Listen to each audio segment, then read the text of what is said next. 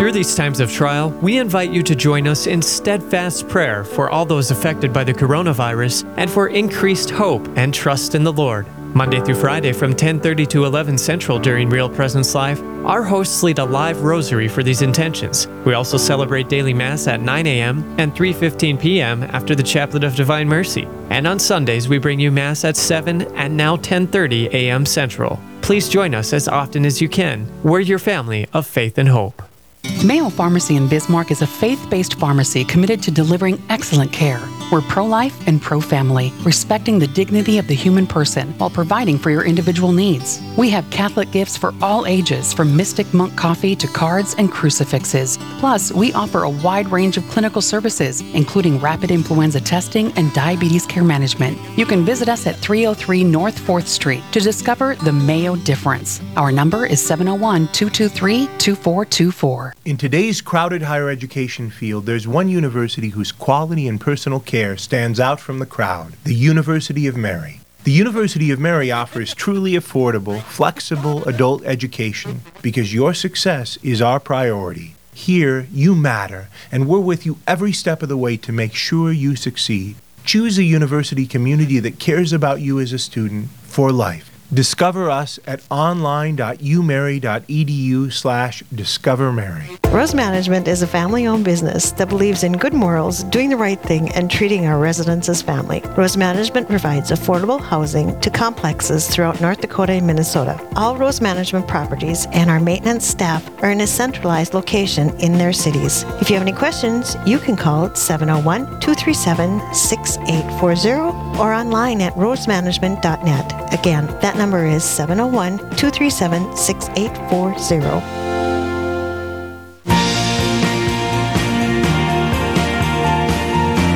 You're listening to Real Presence Live on the Real Presence Radio Network. Join in the conversation on our Facebook page or on Twitter. And be sure to like and follow us for more great Catholic content. Now, back to the show.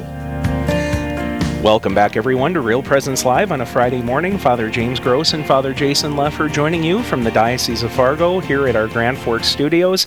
And as we hear about the different dioceses, whether it's just within our listening area or throughout the country, they have a lot of decisions to make with regard to getting things back on back on track. You know, there were um, uh, in in our diocese all sorts of confirmations scheduled that uh, you know need to be re- rescheduled, figured out with individuals individual parishes.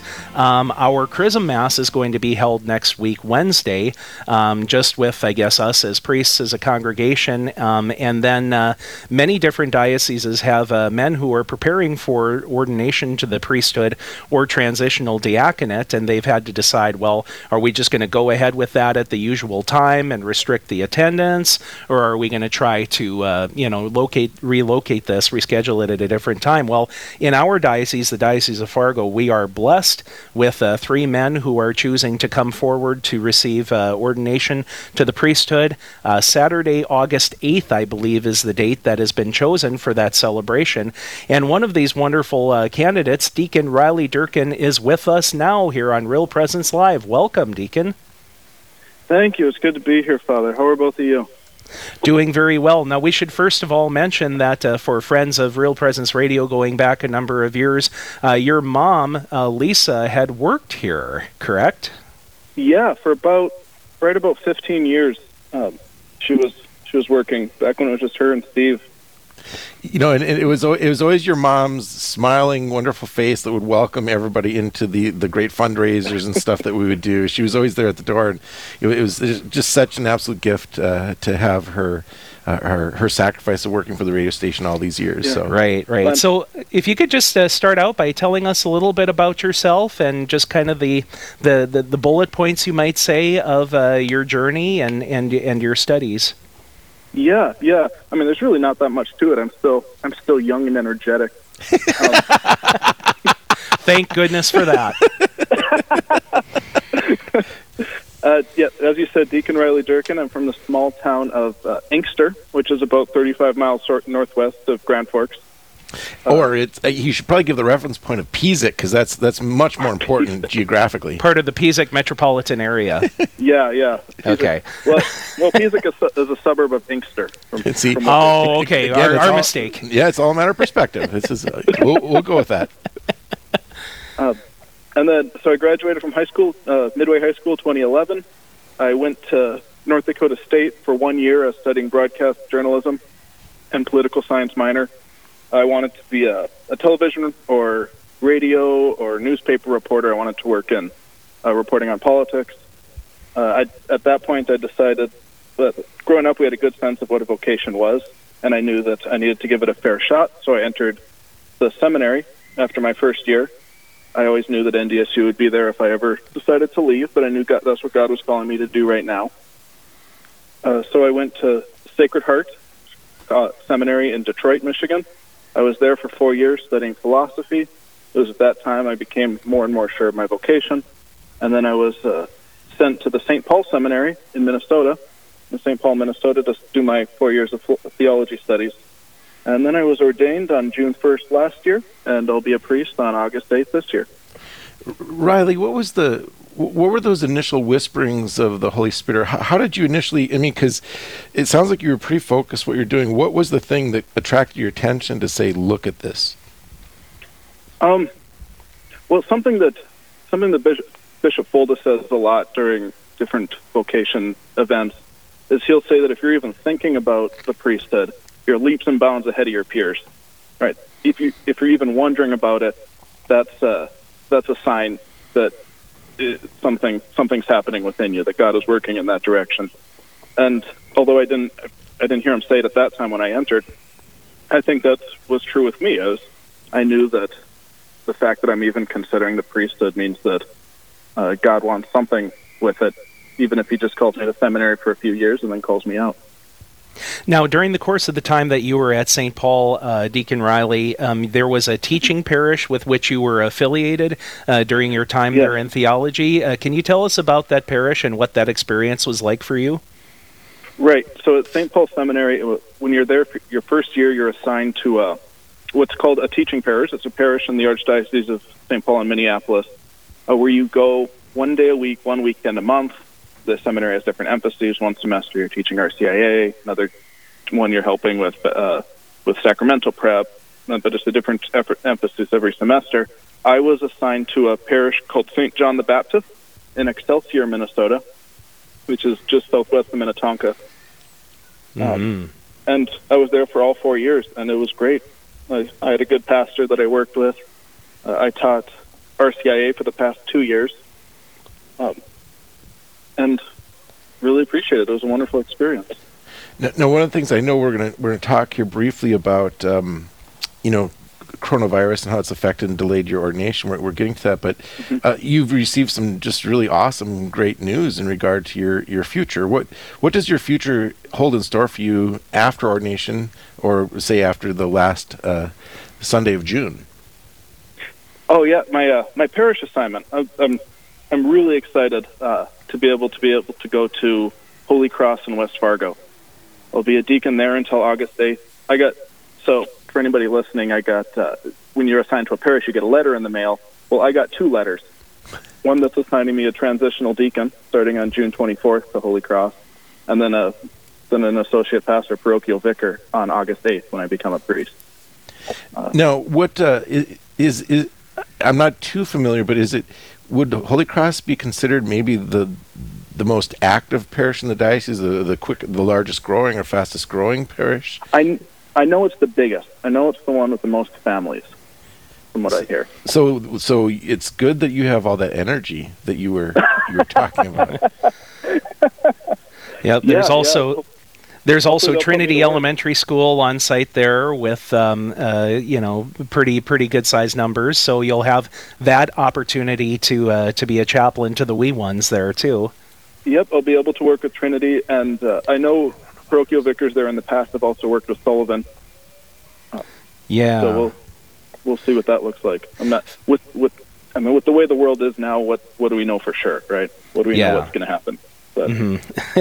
True enough. And uh, in fact, uh, as we're thinking back in the first couple of months of the year 2020, who was to even imagine or dream that we'd be in the circumstance that we've been in since the middle of March? So, share with us, if you would, Deacon Riley, how the um, uh, pandemic uh, affected you and your fellow seminarians. Uh, how did things unfold there uh, for you guys?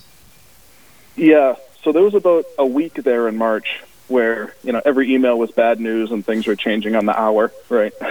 Yeah. this event was being canceled and that event, and we might be able to do this, so I guess we're not going to be able to do that. Uh, so the way that what St. Paul settled on, St. Paul Seminary, is that we were put into a quarantine for the last few months of school, from the middle of March until just last week. Uh, and what that meant was basically we couldn't, up until the last few weeks, we couldn't go drive in our cars, we couldn't go to, we couldn't go shopping. Um, we had to basically stay on site. You could go to public parks and whatnot to go for walks. Mhm. Uh, But they did not send you away. They kept you on campus to complete your studies. dioceses were given the option Okay. uh, to either bring their guys home or let them stay there, or give the or uh, give them the choice.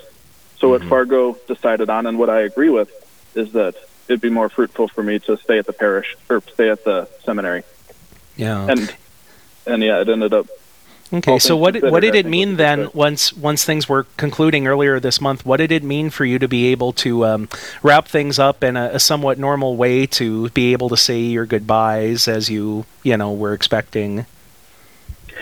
Yeah, I mean, after after being cooped up, a lot of guys got out of there as soon as they could. So I didn't get to say as many goodbyes or as prolonged a goodbyes as I would have liked.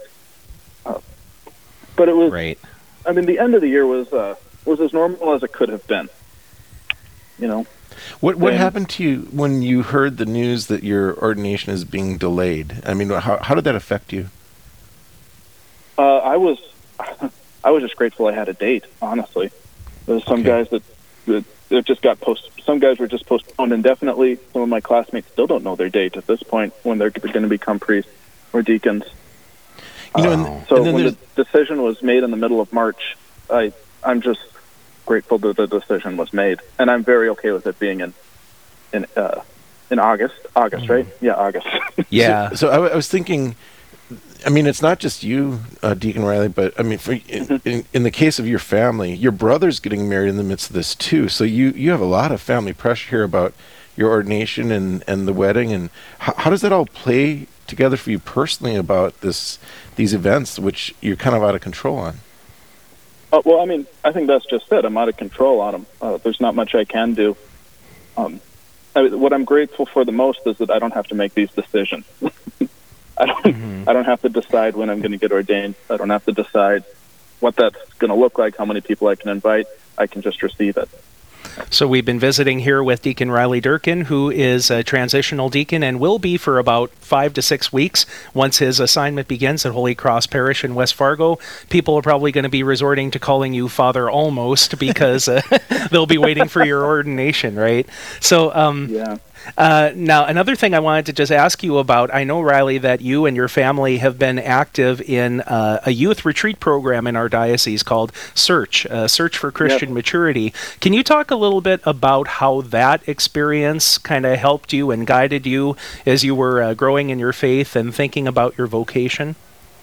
Yeah, I mean, I, I genuinely don't think I would have entered seminary if I wasn't involved with the search program.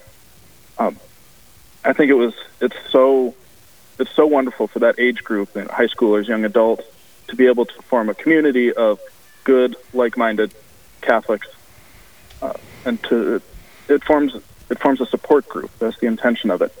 And I probably made 13, 14 of those growing up. Mm-hmm. Yeah, it teaches you how to. It te- taught me leadership, how to speak in public. yeah. Um, You'll have terrific uh, lifelong friends. Right, right. That- in and that terms as of well. Yeah, I was going to ask you one more thing about uh, your uh, seminary experiences. Everybody Mm-hmm. seems to, you know, lean toward a certain area of theology that really kind of, um, you know, floats their boat. You might say, is there a favorite class or maybe a favorite professor that you are taking a memory of with you, um, having graduated from there? Yeah, something that I when I entered theology, something I didn't realize that I would like that I really did was my church history courses. Uh, being able to learn the way early Christians behaved and the traditions that uh, still follow us today. Uh, mm-hmm. I mean, from the apostolic age until until now, until the pandemic, how how did sacraments look? How did uh, how did the formation of doctrine at that time look with different saints during the medieval age? Uh, formation of theology. I I ate it all up. Excellent. And, and, you know the other thing, uh, your personal pressure. But I, I, was actually thinking about this too, like with the new assignment and going to uh, your new parish. Um, the parish is going to have about six weeks where it's going to be stress on the priest there you won't be able to function as a priest and so there's yeah. going to be extra stress there even though you're present you'll function as a deacon of course and there's many things you'll be able to do but it's it's going to be interesting your different experience from being a deacon when you arrive and then being ordained and then functioning as a priest right right and I'm sure Father Ackerman will breathe a sigh of relief on August 9th when I when I show up again. he'll but, he'll uh, be the happiest person in the room. I can just I can just hear what Deacon Riley will be saying in July. He'll say, "Well, ma'am, I can hear your confession, but I can't absolve you. So you know, it's up to you." oh yeah. Oh, oh, I've never heard that joke before. Deacon Riley Durkin, thank you so much for taking time to visit with us, and blessings to yeah, you and no your problem. family as you prepare for this wonderful day. Thank you. Thank you very much. And I look forward to seeing you both in person, hopefully soon. Absolutely. At the Chrism Mass. I'll be at the Chrism Mass. Wonderful. We look forward to it. Well, coming up next, we'll reflect on truth, beauty, and goodness in these difficult times, and later, we'll take a moment to slow down a bit and reflect on the sorrowful mysteries of the Most Holy Rosary, keeping in mind your personal intentions as we lay them at the feet of Jesus through our Blessed Mother. You're listening to Real Presence Live, and we'll be right back after this. This is Real Presence Live, where the focus is not on the evil around us, but on conversion and mercy through the good news that is always good. We're local, engaging, and live on the Real Presence Radio Network.